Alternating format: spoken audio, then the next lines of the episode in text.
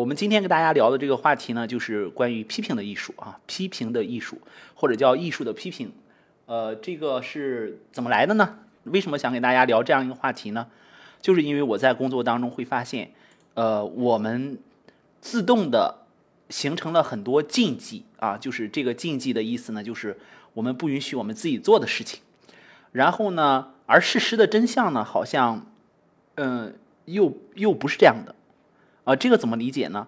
就是比如说，我们认为啊，很多的理念啊，包括一些心理学的理念，包括一些啊，怎么去教育孩子的一些理念来了，就说，哎，你不能批评孩子啊，孩子你一批评啊，孩子就会脆弱。然后呢，你得你得多表扬孩子啊。然后呢，OK，我们出来了赏识教育。然后也很多人说不能打孩子啊。然后呢，那个你打孩子会把会把孩子打坏的啊。然后那个会。越越打越糟糕的，嗯，然后就有很多很多这样的说法。其实这些说法呢，我们认为本身就会有问题啊。为什么是这样讲呢？当我们说不能不能怎么做的时候，其实我们是带着很深的焦虑的啊。就是你越觉得哎我不能怎么做，有有可能你的这个越焦虑。那么这部分咱们怎么去理解呢？嗯，比如说，嗯，我们问大家一个简单的问题：如果孩子做错了事情。那么我们需不需要批评啊？能不能批评孩子？呃，当然，如果说这个这个答案大家想一想的话，连想都不用想，那肯定是要批评的。那为什么我们会说哎不可以批评啊？就是你不可以这样去做。嗯，并不是因为做这件事情本身有什么问题哈，因为做件做这件事情只是可能是一个现象的问题。那么它的核心是什么呢？当你做这件事情的时候。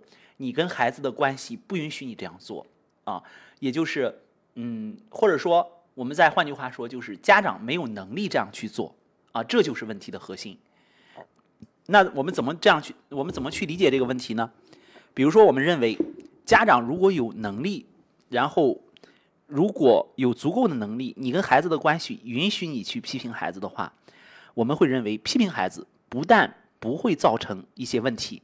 反而会让你们的关系变得更加康、更更健康，因为我们实际的工作当中啊，就会发现现在有些家长跟孩子的关系，呃，变得好像是越来越脆弱了啊。就是，嗯，很多家长跟孩子形成的一些关系呢，我们看到，哎，表面上看着是挺好，就比如说，呃，这个孩子啊，不管是考的一个好成绩啊，呃，还是听话呀，只要有能有能拿得出手去的东西，这个家长总会觉得非常欣喜啊。非常高兴，然后呢，这个孩子一旦表现的不尽如人意了，然后表现的不是家长想象的那样了，这家长就会一筹莫展啊。然后呢，就是这样呢，就在孩子的心目当中，或者在孩子的潜意识里，就构成了一个影响。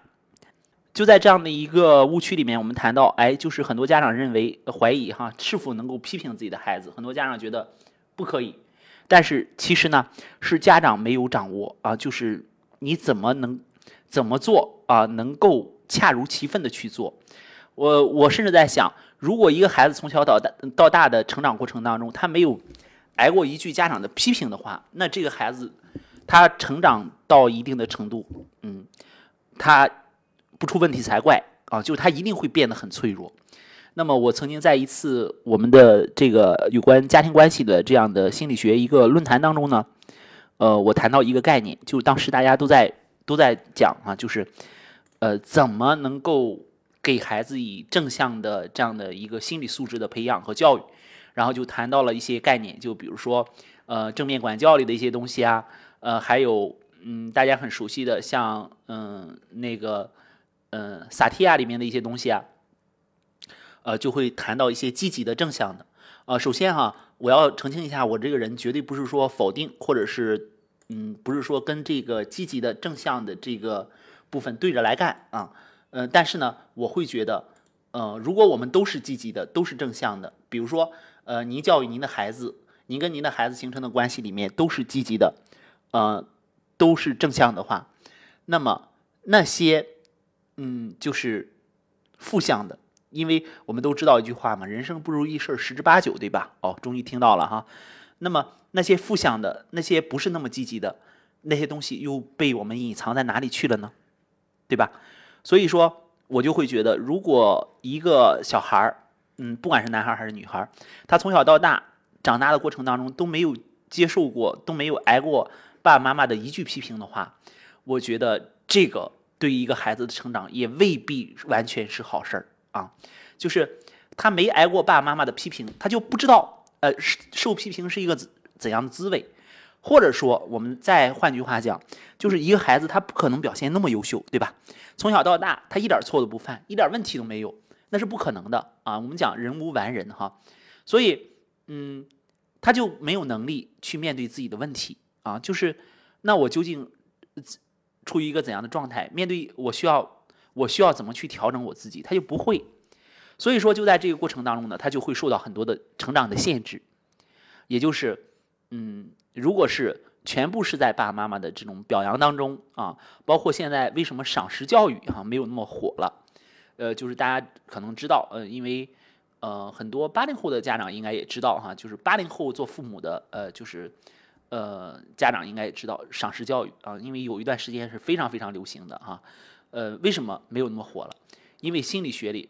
有一个呃发现，就是我们把它叫做表扬施虐啊，就是这个父母你的状态不允许的时候啊，然后你没有能力，然后去欣赏一个人的时候，你如果硬硬的欣赏你的孩子，那你的孩子也很痛苦。为什么呢？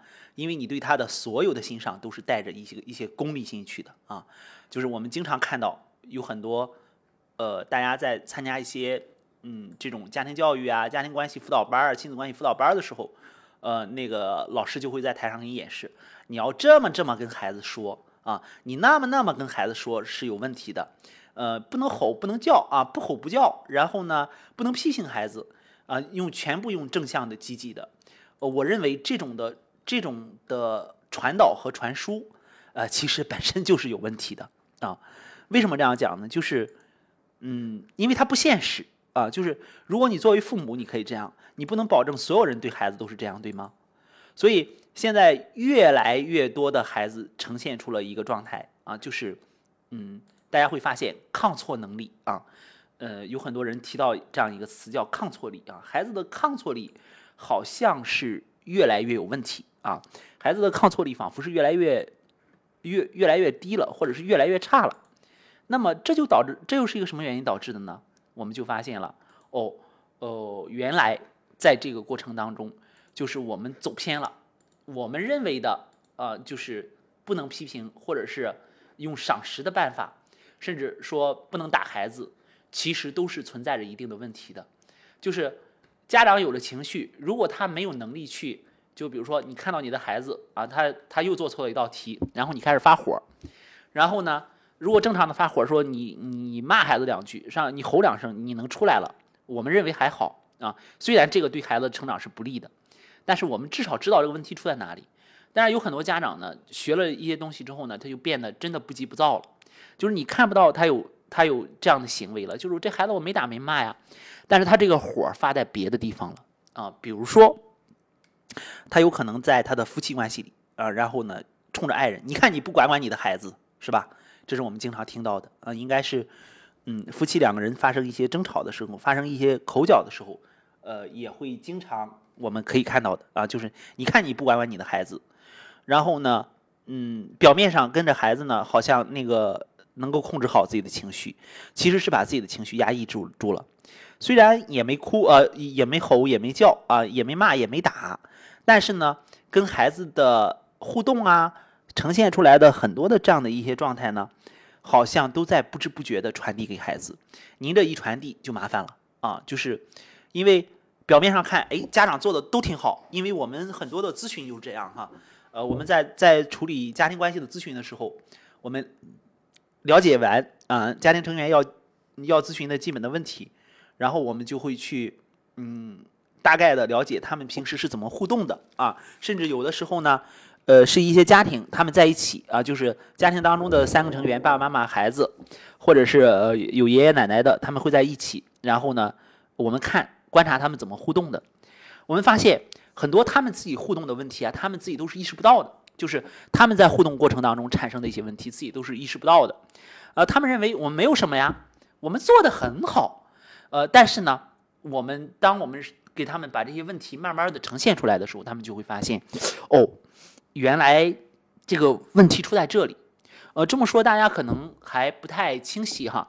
我可以给大家举个例子，呃，比如说在前年的时候啊，前年大概高考之前，呃，我记得应该是一呃，对，就是一七年啊，高考之前，就是刚过年哈，刚过年还没还没出十五的时候，我接到了一个咨询，那个咨询呢，呃，当时是那个爸爸妈妈带着孩子，然后找到我。呃，咨询的问题是什么呢？他不，他们不知道他们的孩子为什么会这么紧张啊，就是已经紧张的不行了啊，压力啊，就是在他们是看来是紧张，其实是有很大的焦虑和压力的啊，就是呃，一看呢那那个孩子的状态呢，我们就会认为不太对，为什么呢？就是嗯，整个就是一个抑郁象啊，如果。我们今天听节目的有有专业的咨询师的话，您会理解这个抑郁像是什么意思啊？就是整个给人看一看就是一个抑郁的状态。然后我就跟孩子聊，呃，聊的过程当中呢，发现爸爸妈妈在咨询室里的时候，哈，就在跟孩子在一起的时候，这孩子基本上说不上话。就是我想问孩子什么，我想听听孩子自己表达，然后基本上就会被这爸爸妈妈一下就给拉过去，一下就给拦过去。那个爸爸甚至说：“呃，这样老师，孩子说不清楚，你问我们吧。呃，孩子的情况我们都清楚。然后大家听听这句话啊，即使是您嗯不是专业的咨询师啊，您没有参与过咨询师的相关学习和培训，您听听这句话应该也是意味深长的，对吧？啊，就是你看，嗯，然后你你你跟我说吧，然后我都能说清楚。那么仿佛这个爸爸妈妈他们就知道孩子的一切。”然后我就发现了这一点了之后，然后我就问爸爸妈妈，我说你们现在的困惑是什么啊？就是是什么原因，呃，让你们想到这里来做咨询？然后他们就说，我们也不明白啊，呃，我们从来没有给过这个孩子压力啊，在这个孩子成长过程当中，从来没有给过他压力，但是我们不知道为什么这个孩子现在上了高三，压力会越来越大，学习成绩和名次往下哗哗的掉。呃，这还不说，呃，整天下下决心，但是整天就是不学习啊。然后呢，自己用大量的时间去看手机啊，去打游戏啊。嗯，我们不知道发生了什么，我们不知道为什么是这样的。然后这是爸爸妈妈说的啊，他们他们给给到我的概念是，我们没有给到孩子压力啊，我们不知道他为什么是这样，为什么整天喊压力大，呃，还不上学啊，还不工作，呃呃，还不去上学，然后。我发现爸爸妈妈在咨询室里的时候，这个孩子其实是很难跟我有互动的啊，因为我一想跟他互动，他就跟我，嗯，直接就被爸爸妈妈隔开了。然后我就聊了几句之后，我就建议哈，基本上聊清楚了，爸爸妈妈提供信息我也清楚了，我就说，哎，你看你能不能，呃，你们去外边，然后去休息室坐一下，呃，我跟孩子来聊一下。然后呢，嗯，爸爸妈妈当时其实是不太想。嗯，就是跟孩子分开的，我能感觉到。但是在我一再的要求下，他们终于啊，就是离开了咨询室。然后爸爸妈妈跟孩刚离开咨询室的时候呢，孩子还是有些就是不太愿意聊。呃，我们在做了几个互动之后，哈，过了一会儿，哦，就聊到了这个关于压力的问题啊，就是，呃，我就会跟孩子工作，我我就会大概的啊，然后有有一个启发他，然后。没想到这个孩子跟我说的是，老师，其实你知道吗？我爸爸妈妈说他们没有没有要求我们考好，他们嗯告告诉我就是，嗯你不用你不用那个在意成绩，他们确实是这样说了。他嗯，在我看来也确实如此，但是不知道为什么，我一回到家我就感觉压力很大，然后我就说，哎，你能说说具体的吗？就是说说一些具体的事情吗？呃，然后这个孩子就跟我说，老师你不知道。我在上高二的时候，哈，我们家从上高二就是分文理科啊，然后那一刻开始，我我爸爸妈妈就做了一个决定，就家里的电视机啊就贴上了封条啊，呃，每天晚上我在家里，比如说我回到家写作业的时候，我们家里安静的掉根针都能听得见，就是我爸爸妈妈晚上八点半早早的就进入他们的房间啊去休息。然后我一个人的时候啊，我我我一个人在房间里写作业，然后客厅里我都觉得静悄悄的。嗯，说到这里，孩子当时就流下眼泪了啊。这个就充分说明了什么呢？其实，在很多家庭当中，哈，很多家庭成员在互动的时候，呃，大家是存在着很多的盲点和误区的啊，或者我们把它叫盲区啊。这个是什么意思呢？就是说，我们认为我们语言上没有传递给孩子这个压力呀啊。就比如说我刚才说到的这家长，他们觉得你别说批评孩子了，他们整天跟孩子说的就是。哎，爸爸妈妈不在乎你的成绩哈，爸爸妈妈不在乎你的成绩。可是，拜托，孩子需要的不是听你怎么说，孩子需要的是在看你在怎么做。您说，哎，您不在意他的学习成绩，那么，您当孩子这个回到家的时候。您为什么那么早早的，然后就进入到您自己的房间啊？就是为什么会把电视贴上封条？也就是您的这些行为和您的这些说法都太不一致了。嗯，这个过程当中就会造成了啊，就是孩子不会听你怎么说啊，孩子只会看你怎么做。而且当家长发发现不了这个问题的时候，家长永远就会觉得我是无辜的啊。呃，我我没有要求你，是你自己要求的你自己。然后呢，我们就会发现，其实每个孩子自己对自己的要求，尤其是成长过程当中，呃，成长的就是长得越大的孩子啊，就比如说，呃，青春期的孩子，他自己对自己的一些要求，往往是在潜意识里啊，这个应该念潜意识啊，三点水那个潜伏的潜，在潜意识里完成着父母对他们的要求，就是，呃，用一个专业一点的词讲的话，他们早已经。把父母对他们的要求给怎么样了？内化了啊！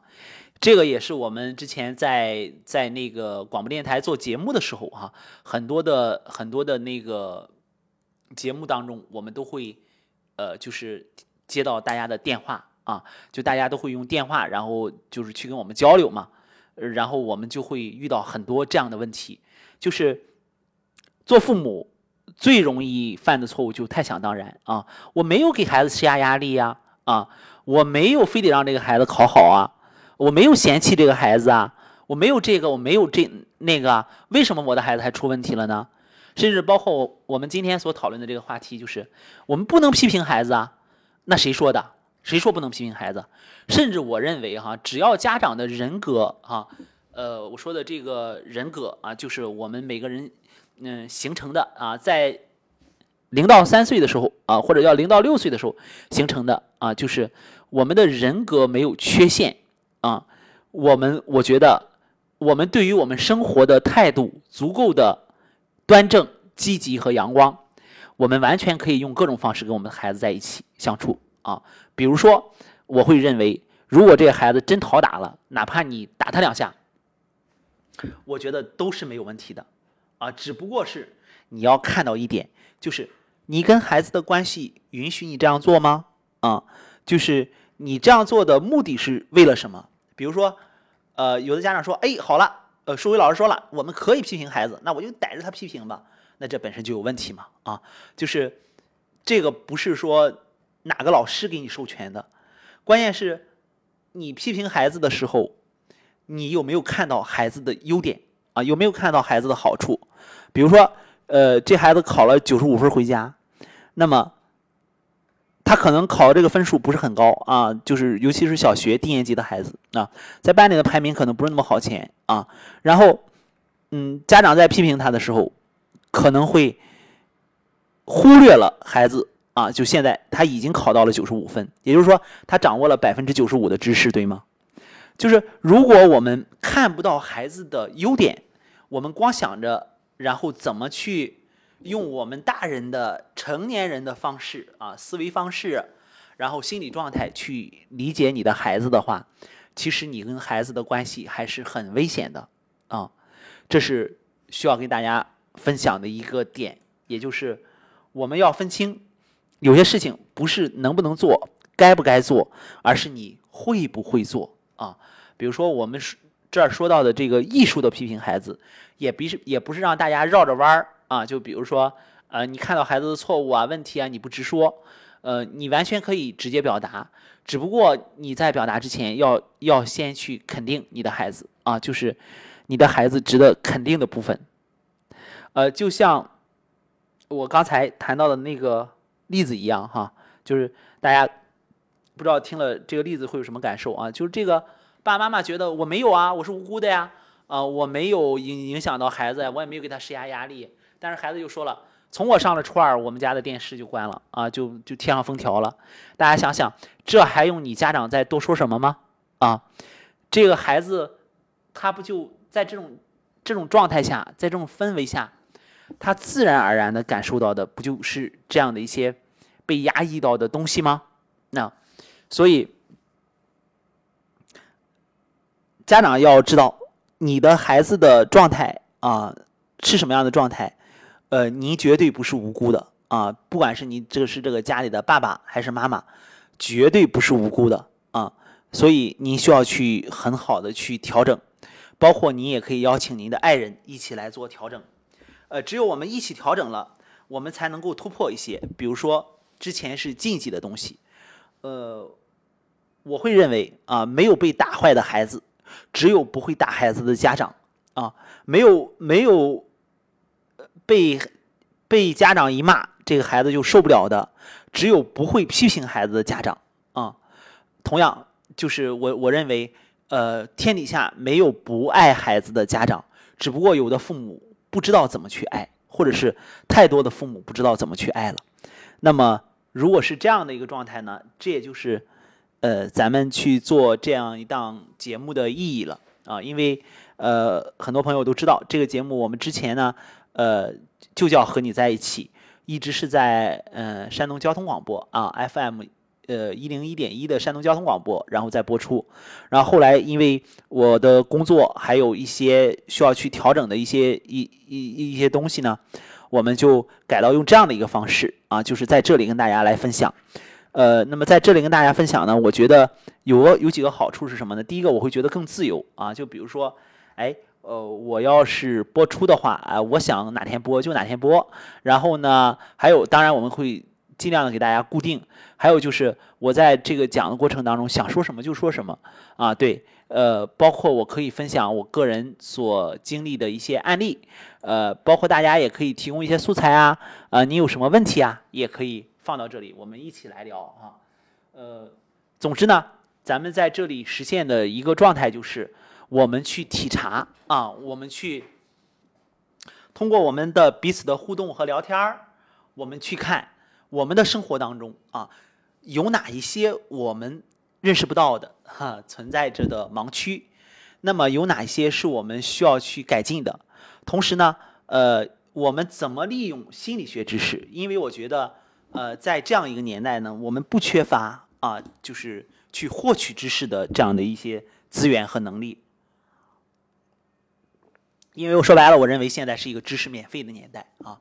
那么，就是你获取知识，你从公众号上，你从很多的渠道都可以获取大量的知识。但是非常重要的是一个，你需要一个渠道什么呢？去整合你获得的知识，也就是，嗯，尤其是关于呃跟我们的。家庭关系啊，包括跟孩子的关系，包括跟我们自己的关系的一些问题。如果说哈，您只想着呃，然后就是嗯，只只想着去利用学到的，然后去处理问题的话，你会发现你是非常非常被动的。为什么呢？因为我们缺乏的是一个体验的过程啊。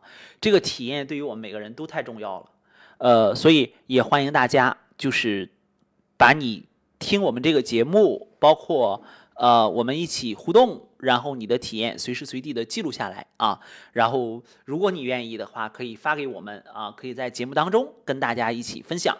呃，我们节目的微信公众号，请大家记好，是和你在一起一零一一啊，和你在一起一零一一啊。电话呢，大家可以拨打幺五五八八八六九二八九幺五八八八六九二八九。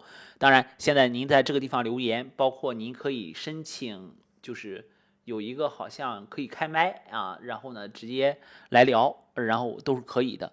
因为我现在好像对这个台子还不是很熟悉哈，呃，所以我会慢慢的熟悉，呃，然后跟大家一起来在这个地方互动啊，嗯，所以我们会在这个地方跟大家谈什么呢？谈到心理学，谈到我眼中的心理学啊。我作为一个心理咨询师，从事临床工作，呃。大概从一二年啊，一二年开始正式吧，呃，一一年、一二年啊这样的一个年份开始，呃，在这八九年的时间里面啊，我看到的、我观察到的心理学的一些变化，还有就是，嗯，我眼中的心理学是怎样的？呃，比如说我眼中的家庭关系是怎样的？当然哈，我个人有我个人的局限性啊，虽然我是一个专业的心理咨询师，但是毕竟我也有会有会有我自己。浓浓的啊，强烈的一些主观的色彩。那么我还是想听到大家，呃，每一个人啊，就是您对您的生活啊，或者是您眼中的心理学，或者您存在怎样的困惑，都可以在这里留言，或者是大家可以加我个人的微信啊，然后也可以个人工作用的一个微信，呃，包括大家可以在我们这个平台上。呃，然后在我们的公众号后台都可以留言啊，就大家呃在一起留言的时候，我们会发现会碰撞出很多智慧的火花啊。今天我们要聊的这个话题呢，就是怎么学会艺术的批评啊，艺术的批评孩子。呃，说白了，呃，艺术的批评别人，说白了，艺术的批评呢，就是呃有几个非常核心的，呃，简单的说就是，嗯，你不要。跟孩子或者跟别人，跟你的重要重要的呃重要关系里的人顶着干啊，就是因为我们会发现有很多人哈，总有一个本领啊，就是他可以非常敏锐的去发现别人身上的问题，而且他看到的这些问题，他在描述给别人的时候，甚至他在给别人指出来的时候，让别人觉得无话可说，因为什么呢？因为那他看到的问题确实是问题啊，呃，但是。嗯，虽然你看到的问题确实是问题，虽然你我也很无话可说，可是我依然嗯很难接受你的这种方式啊。这个是在很多家庭关系里面啊，家庭矛盾里面呈现的啊，就是我们会发现呃，有些家庭关系呢形成的一些问题呢，就我们把它叫做挑剔与被挑剔啊，挑剔啊，一方一方在。一方总是在挑剔着对方啊，就是看对方哪哪也不行，然后呢，另另一方呢就甘心于被挑剔着啊，呃，当然还还还有的一些关系呢，就比如说你像师受虐的关系啊，呃，不断冲突的问题啊，呃，我们都会在以后的节目当中跟大家继续讨论啊，呃，那么我们需要跟大家分享的这一部分呢，就是。我们想一想，包括现在，你可以在我们的这个平台的下方留言哈，就是你你能想到的，还有你认为哪些，呃，你在犹豫的？就比如说像这个，就是我我我该不该批评孩子啊？我该不该这样？该不该那样？就这些该与不该的问题和能与不能的问题啊，还有哪一些，我们都可以在这里讨论啊。就是比如说，呃，我记得我一我在一次讲课的时候，也是大概分享这个话题。有朋友就问的很很很有意思啊，就说，嗯，当我却当我听到别人是在说我的时候，或者是当我听到别人是在嗯议论我的时候，呃，我该不该然后告诉他们我很生气啊？大家可以想想啊这个问题，嗯，提这个问题的是一个大学生啊，嗯，这个问题是不是如果让您来回答，您怎么回答啊？我看到我们现在平台上也有很多朋友哈。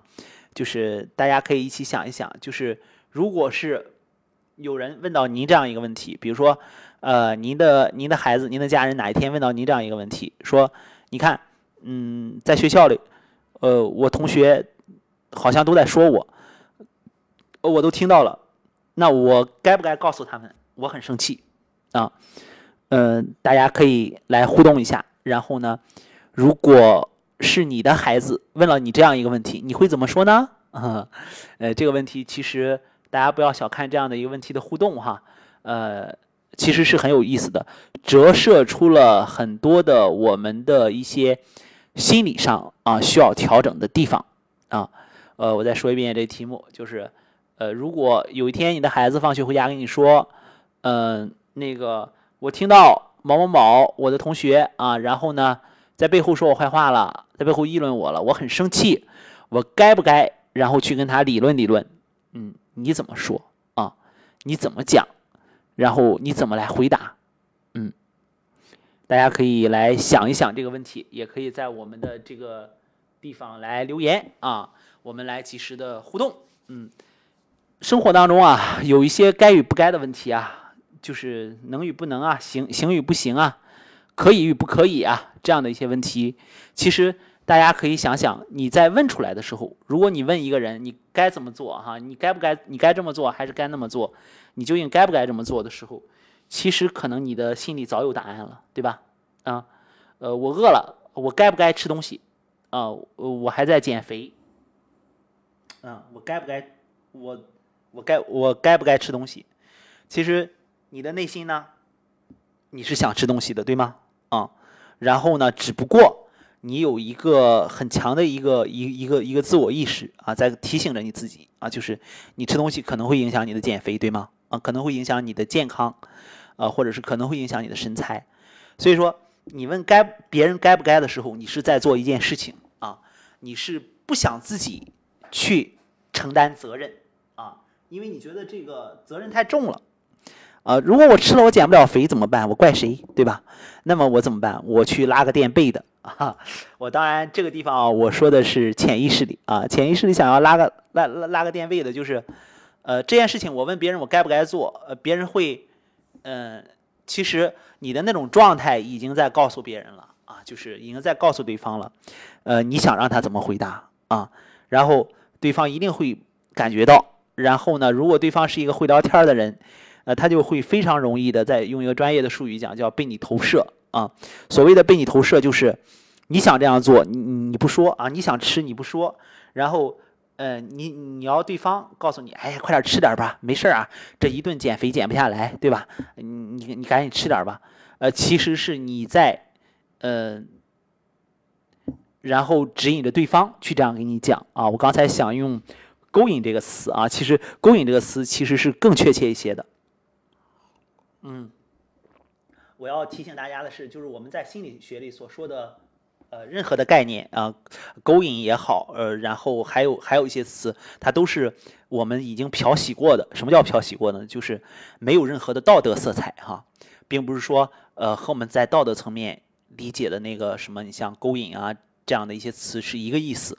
也就是说，只是说那种状态啊，是是勾挂着吸引的对方，然后去说这句话的。因为对方只要一说一说了一说了这句话，你就非常轻松了啊。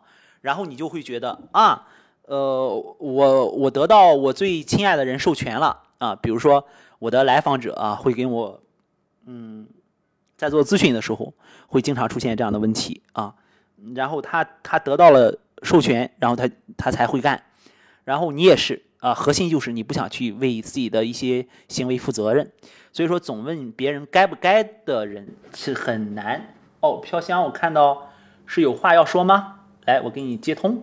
哎，飘香，你的声音好像进来了。啊，我我我知道了。那个刚才这个问题就是刚才你说的啊，对，如我呃，我能我能听到。那我就是想跟刚才您说的那个问题，然后互动一下，能听到我说话吗？对，我也我也在说话，但是飘香能听到我说话吗？哦，我能听到，我我我我。我可以听到啊，呃，然后哦，我看到飘香的留言了。飘香说的是，呃，如果是孩子问我，我可能会告诉他，呃，把自己的想法说出来啊，把自己的想法说出来。嗯，就像我们呃刚才那个问题一样啊，就是呃有很多家长在不知不觉当中，因为呃飘香也是我们的呃就是。嗯，心理学应该是正在学哈，呃，然后呃，就是他的这个问题，大家看到了吗？就是他就不会轻易上当啊，呃，就是嗯，比如说当孩子问你啊，就是你看，呃，我吃了几个冰激凌，然后你看，呃，我该不该再吃一个啊？我还想吃，我能不能再吃一个？很多家长说你不能再吃了啊！你你你没数了吗你啊？这些其实，嗯，都是在上当啊！为什么这样讲呢？那家长想一想，就是你的孩子他自己没这个意识吗？啊，他为什么会问你呢？呃，他问你，他就是想看到你，呃，就是让你去替他着急啊。就是比如说，如果你能够很自信的。嗯，哦，声音有声音，声音有些问题是吧？嗯，如果如果愿意的话，可以再尝试尝试啊。呃，如果你能够很自信的，就是告诉他，呃，你不要问我，你自己决定啊，你自己的身体你自己知道啊，你自己的事情你自己知道，你自己来做决定。如果你能够很自信的这样去跟你的孩子讲的话，哦，又来了，我试一下哈。喂，飘香，你好。啊，呃，苏老师能听到吗？我能听到啊，大家应该也可以听到，是吗？嗯，喂。哦，那现在应该是正常了，声音应该正常了。好，就是这个设备啊，今天那那个我们又调试了，我还是不太会用。嗯嗯，好，嗯，我也是试一下，然后谢谢谢谢。就刚才那个问题，嗯。然后想，呃，其实我我自己也有一些自己的想法。如果是以就是，嗯，有一些孩子问的问题，可能我有的时候不敢去回答他。嗯，就像刚您说的那个问题呢。嗯。我现在的想法就是让他把自己的想法说出来。对。嗯，推其他的问题，呃，实际上有好多时候我自己想一想自己，有的时候你比方说。呃，别人批评我的时候或者什么的，让我不小心听到了，或者是，那如果我要不说出来的话，我心里边会，呃，非常的纠结，嗯，而且很沮丧，有好多负面情绪会呈现出来，嗯，呃，所以我我现在也是在，因为在学习这个心理学之后，我现在也是在尝试着，嗯嗯，去做一些调整，嗯。嗯，跟以前的生活方式啊，就是包括自己的一些呃表达方式啊，都在调整。嗯嗯，这个负面情绪，我是我理解的是负面情绪，如果积压的多的话，对自己是没有好处的。那说出来以后，可能对别人并没有什么影响。嗯，但对自己来说还是一个疏通。对，呃，你说的这点很好，就是。呃，自己对自己是一个疏通，就是我们不压抑自己啊。哎，我看到又又有朋友来了，我们可以一起聊哈。我看还可以加好多朋友，应该是。哎，这个功能还还是不错的。一加今天。哎，呃，这是一个哦，这个朋友哦，哎，进来了是吧？哦，又出去了。嗯，我不知道是不是能两个在一起同时聊啊，或者三四个人啊。呃，你刚刚说的这个，我觉得很很重要的一点就是。嗯，你意识到这个问题了，就是，与其是我们跟别人冲突一下，嗯，就是能够哎，能够把我们自己疏通疏通开，呃，这是一个非常好的，就是因为有很多人觉得就是，呃，我不能跟别人发生冲突啊，就像咱们上一次的时候，咱们就是一起录的那个视频讲那个冲突一样，对吧？嗯，哎，对对对，很多家长是这样的，哎，呃，现在感觉有的时候有一些冲突，它不一定是坏事儿，嗯，可能对关系还是一种促进。对，呃，如果用我们今天的这个套套用一个公式的话，就是，嗯，我该和别人发生冲突吗？我能和别人发生发发发发生冲突吗？嗯，那如果你。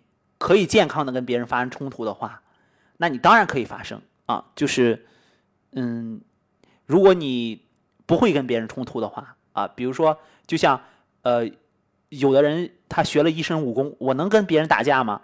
那如果你学了一身武功，你很厉害，你又知道轻重，你不至于你不至于一下就把对方给打坏的话，那你当然可以和别人打架啊。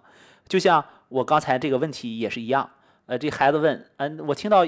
一一堆人说我了，我能反击吗？当然可以反击啊！就是你，你凭什么说我，对吧？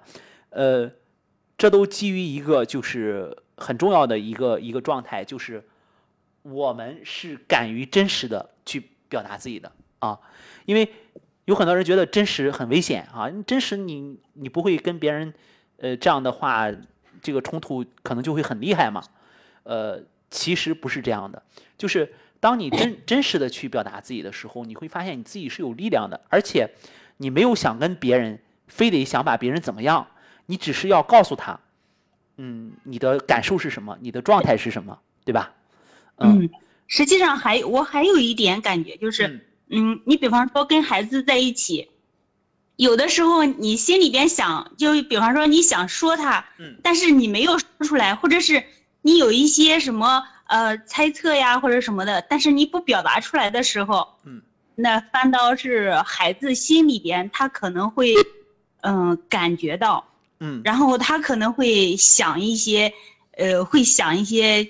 呃，一些一些事情，然后他可能会出现一些，嗯，那个情绪上的一些问题。对呀，我我自己是。嗯，这就像我刚才说到那个案例一样，就是那那家长觉得，呃，我那个说话都没问题啊，然后呢，呃，都都都都那个，我都在没有给孩子说是施加压力啊或者干嘛，结果他做的处处是在给孩子施加压力，对吧？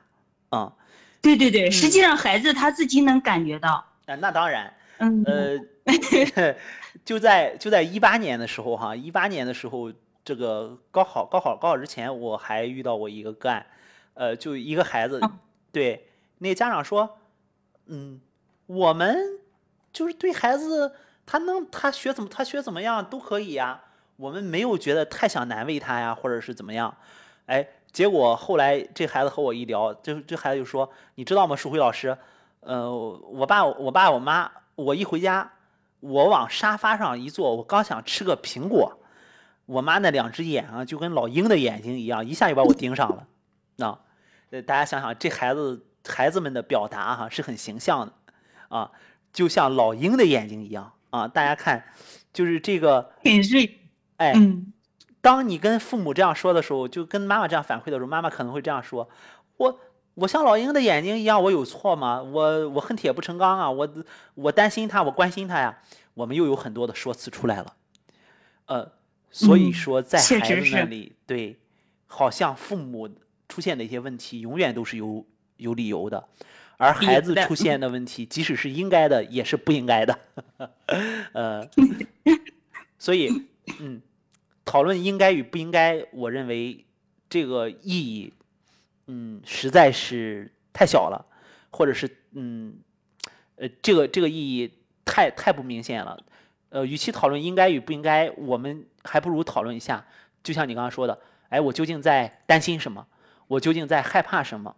以至于让我不能把该说的话说出来啊？就比如说，对对，担心什么呢？对，担心什么呢？啊，这这就不同的人会有不同的了，因为呃，比如说。有的人是可能是被在父母的忽略下长大的，那么他非常担心自己被孩子忽视啊，就是我已经被我的小时候被我父母忽视了，那么我在大孩子大了之后，你你看，经常父母跟孩子说的很经典的话是，我还管不了你了，对吧？嗯。嗯，大家可以品品。我也说过这样的话。啊，大家可以品味一下这句话啊！你是我生的，我还管不了你了，对吧？呃，这个控制欲啊，好像是有控制啊。啊，关键是这个控制，对，这个控制背后啊还有东西，我们仔细品味一下。这个控制的核心是我担心我没用啊，啊，我的需求。对对对对对，所以。呃，仔细品味一下这样的一些话，其实是很好玩的。就是我们能够知道呀，原来这些东西是这样存在着的啊。呃，原来我我我我忽视了很多呃我自己的在在这里面起到的一些作用。我只认为我是在担心孩子，其实我没有发现哦，原来我还可能在担心我自己没用，对吧？嗯，对对，这就不一样了。嗯，呃。我看到还有留言哈，就是这个叫，呃，可愿携手无涯是吧？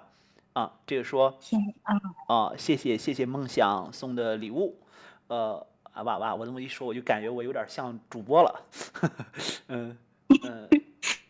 呃，然后嗯，看到有一个是可愿携手无涯说，孩子成绩不好，家长每次问，孩子总是反驳你们都不关心我好不好，累不累，只关心成绩。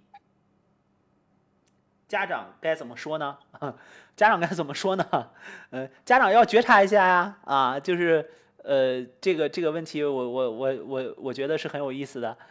呃，孩子都这么说了，你要觉察一下，你你到底有没有啊？你先别忙着跟孩子跟孩子那个那个那个给他反反驳回去啊。就是当孩子这样说的时候，你要认认真真的呃看一下，就是究竟说的这一部分，孩子说的这部分有没有？如果有的话，你就大大方方的承认，然后呢，咱该该调整的就做调整啊。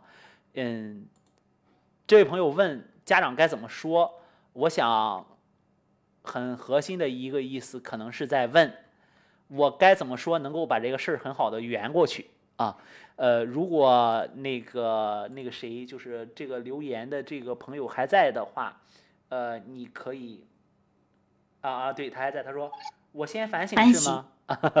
哎，你也能看，你也能看见留言是吧，小江啊？对对，我能看到。太好了，大家都能实际上，对这个问题，实际上我以我以前也有过啊。呃，当我儿子就是他，实际上我们关心成绩，孩子实际上他是能感觉到的。嗯嗯，对。他有的这样说的时候，呃，我的我感觉是就是，真的，我们需要自己觉察一下，嗯嗯，自己。到底是怎么想，怎么怎么想的？实际在我们想的，我我想的话，我肯定是觉得啊，孩子，我关心的是孩子，就但是呢，不由自主的还是会关心他的成绩。嗯，或者是，呃，很多家长会这样说，这这这有什么区别吗？对吧？我们关心你的学习，不就是在关心你吗？啊，嗯，其实仔细想想是不一样的，啊，不一样的，对对。绝对是不一样的，就是，呃，一个很经典的问法，孩子的一个很经典的问法就是，嗯，爸爸妈妈，如果我学习不好，你们还爱我吗？对吧？嗯，呃，如果我不听话，你们还爱我吗？啊，今天我带着我儿子，我今天他，呃，我去接他，呃，他他那个幼儿园在幼儿园里放学出来，我带着他去，嗯，我们这边有一个公园然后去打滑梯，呃，然后我就看到。很多家长哈，就是因为这个时候呢，也是我就是做一些观察，一个一个一个最好的时候。然后很多家长就会跟自己的孩子讲，就是你不听话啊，你还想在这里再再多玩再多玩一会儿。因为不听话是什么呢？就是很多家长就会要求着啊，就是你要怎么怎么爬上去啊，你要从那个呃楼梯楼楼梯上爬上去，然后要从那个滑的地方滑下来。可是大家知道吗？嗯，你有没有想过，为什么孩子们非得从那个滑板上从下往上爬呢？嗯，走那个楼梯太没意思了啊，对吧？那个楼梯太容易爬了，对于一个就是生命力很旺盛的三四岁、四五岁的孩子来讲，他们需要更高的挑战。所以，但是很很多家长就会觉得，你走那个滑板很危险的啊，你那个你那个前面一不小心滑下来，就把后边的小朋友给给。给撞倒了，我们就有这样那样的担心，然后有一个孩子就不听话，不听话呢，他爸爸就把他叫到一边，就很大声的呵斥，就是你不听话还想在还想在这儿玩儿。当时爸爸的那个状态，我看是把那个孩子吓坏了，啊，呃，当然哈，就是我作为一个心理咨询师，我没有办法去，嗯，当时是行使我心理咨询师的角色，哈，呃。但是我看了是很心痛的啊，因为那个孩子都不知道发生了什么，因为当时就是我儿子去了之后，然后呃，他们几个几个小朋友都会在那个滑板上，然后嗯往从下往上爬，然后大家滑爬的很开心，也也都小小心翼翼的啊，然后也不会出现什么问题，但是就有一群家长在那个地方，哎就不能这样，你不能那样，然后嗯，包括有的家长还会。跟我们几个家长说：“哎，这是谁家的孩子啊？你们不管管吗？啊？然后，呃，当然，因为因因因为我们都是那个有家长都听过我的课的，呃，嗯，我我我们都会在一边聊聊我们的啊，就是那家长那个喊的那些家长也都很着急，嗯，但是我们觉得整个的这个过程呢，其实是很有意思的，包括孩子在这里上上蹿下跳的，他们之间也建立了很好的友谊。就是你知道，那个共同从那个滑道下边爬上去的那些孩子，他们的成就感和那个走楼梯的孩子是绝对不一样的，对吧？对对对，对，这也就是我们会有一个大胆的尝试玩探索啊。嗯嗯，孩子小的时候，他是很喜欢那种自己去摸索、去探索的那种感觉。那那当然啊，我看到这个这个这个这个天涯又留言了，说，对，也也不只是圆过去啊，也不只是圆过去。那你看，可能还会有其他的心思啊，就是呃，我我我我该不该承认啊？对呀、呃，我我觉得如果是我的话，我就大大方方的承认，我有就是有，我没有就是没有。我有的话，那你希望爸爸妈妈以后都从哪些方面关心你？或者是以后如果爸爸妈妈再有这这样的问题的时候，再有这样的呃一些呃就自己没办法觉察的时候，希望你及时提醒，这都是很好的沟通哈。嗯，呃，然后说了，也不是要他考第一，只是觉得他能中上游就行，啊、也没有给他多大的压力呀、呃，又是一个感觉，我也没有给他多大的压力，这个还还是需要自己来觉察一下的啊，就是，呃，你没有给他多大的压力，那他的压力是从哪里来啊？嗯，然后八八九年级的孩子，呃，太难管了，嗯、八九年级就上初中了呗，对吧？初中就是进入青春期啦，啊确实是嗯，跟我儿子差不多大小。对，哎，我看今天是这个时间计算错误了，我们已经播了一小时零五分钟了，然后还不到八点，哦，可能一开始放了一个音乐是吧？嗯。开始的时间是不是早了一点儿？嗯嗯，呃，那我们就坚持到八点啊，时间也马上到了，嗯嗯对，然后那因为刚才这个嗯。天涯说的这个里边，他说他没有给他多大压力，呃，实际上还是那种，就是说，可能你觉得没有语言上没给他压力，实际上你内心里边是有担忧的，他呃感觉到了你那种担忧和压力。呃或者是我反正有嗯。好多时候，嗯。我孩子，我就是我想的什么嗯，我没说出来，但是我心里那样想了，我孩子有的时候他都能给我说出来。嗯，或对，或者是就是，嗯，这个本身来讲，它就不是一个就是，嗯，你在你的意识层面能感觉到的啊，这个有可能是在对对对潜潜意识里啊，就是，呃，因为比如说你在焦虑啊，你你有有有没有可能很焦虑？但是如果你很焦虑的话，你会把这种焦虑传递给孩子吗？啊，这个是需要我们去深刻的呃有一个反思的。不是说这种压力不好啊，也不是说这部分不好，但是最重要的是孩子已经提出来了，嗯，你要庆幸你的孩子还能和你说。我们在工作当中很多情况下，孩子都已经不和自己的父母说说说这些话了啊，然后呃孩子自己干自己的啦，这父母就急得不行啦啊，所以这些都是我们需要去体察的。嗯，哎呀，今天很高兴，我竟然连线成功了。对，你是第一 个到，点了吧，周 啊宇老师？对，也到点了啊，你是你是第一个，然后我看哎你进来了，然后我就点开了，嗯，呃，一会儿对，我也是今天尝试一下，也是第一次。谢谢啊，也嗯。也算帮我们调调试了一下设备，嗯 嗯，你觉得就是这个这样的分享比在电台，呃，是不是会自由一些？哈哈，听到的感觉哦，我觉得是要自由一些。要自由一些啊，这也是我喜欢的状态啊，对，因为你也哎，是老如果要是能嗯，再上来几个人，说不定应该还可以。我们把它聊聊嗨了是吧？聊嗨了啊。嗯，我看这个地对对方能几个位置啊？这是八个位置啊，八个位置啊，对。哦，对，然后可以做那种嘉宾的访谈啊，对对对啊，嗯有有点像团体了，有点像团体啊。是吧？哎，你一说我就要进入工作状态了。好啊，然后今天我们这个分享的主题啊，也请大家再回味。然后呢，就是关于能不能做的那些事儿啊，该不该做的事儿，呃，别问别人，问自己啊，这是需要给大家的，就是能不能的问题留留给自己，然后该怎么做的问题啊，怎么做，怎么做合适的问题，呃，我们可以问别人，好吧？嗯，好，那那就这样，我下了，我先下了。好的，好的，好的，感谢，感谢啊，再见。我们周五啊要跟大家一起畅聊的这个话题，大家可能也看到了。我们嗯，这个周五的这个周五还会继续再直播一个小时，呃，也感谢大家的收听吧。啊，我们的时间也到了，大家有问题随时关注我们的微信公众号啊，和你在一起一零一一。大家也可以加我个人的工作微信啊，幺五五八八八六九二七九，幺五五八八八六九二七九。呃，有想参与到咱们的直播当中的，咱们会慢慢的一步一步的越来越完善，也欢迎大家参与。